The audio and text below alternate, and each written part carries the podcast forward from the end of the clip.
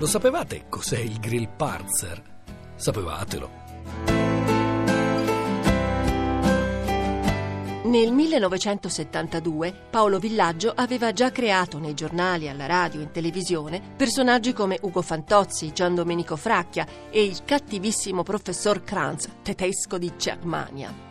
In quell'anno pubblica per l'editore Bompiani il libro Come farsi una cultura mostruosa, in cui, come si spiega nella prefazione, propone una serie di parole usate sinora soltanto dai compilatori di enciclopedia dell'Università di Tubinga e propone al lettore quattro o più soluzioni per ciascuna voce. Per mettervi alla prova vi proponiamo tre esempi. Qual è la giusta definizione di Grillparzer? Mezzo cingolato leggero usato dai tedeschi nella seconda guerra mondiale, celebre drammaturgo austriaco. Coleottero dell'Engadina, nome scientifico Amphiobixtis grillus, che produce un caratteristico suono di viola d'amore sfregando i garretti contro le scapole di materia chitinosa.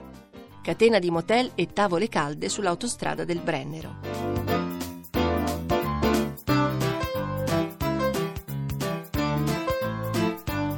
E la definizione di megaton?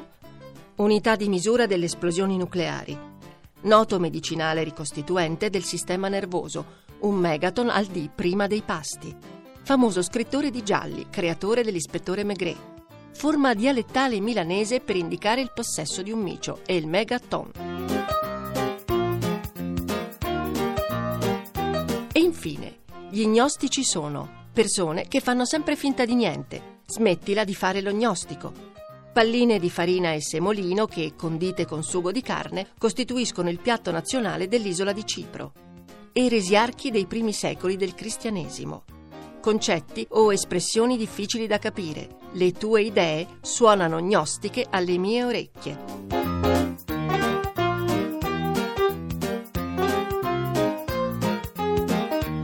Come si diceva nel libro, l'autore non fornisce la soluzione, anzitutto per innata perfidia, in secondo luogo perché a chiunque sarà facile trovarla consultando direttamente a casa propria brevi e compendiosi manuali.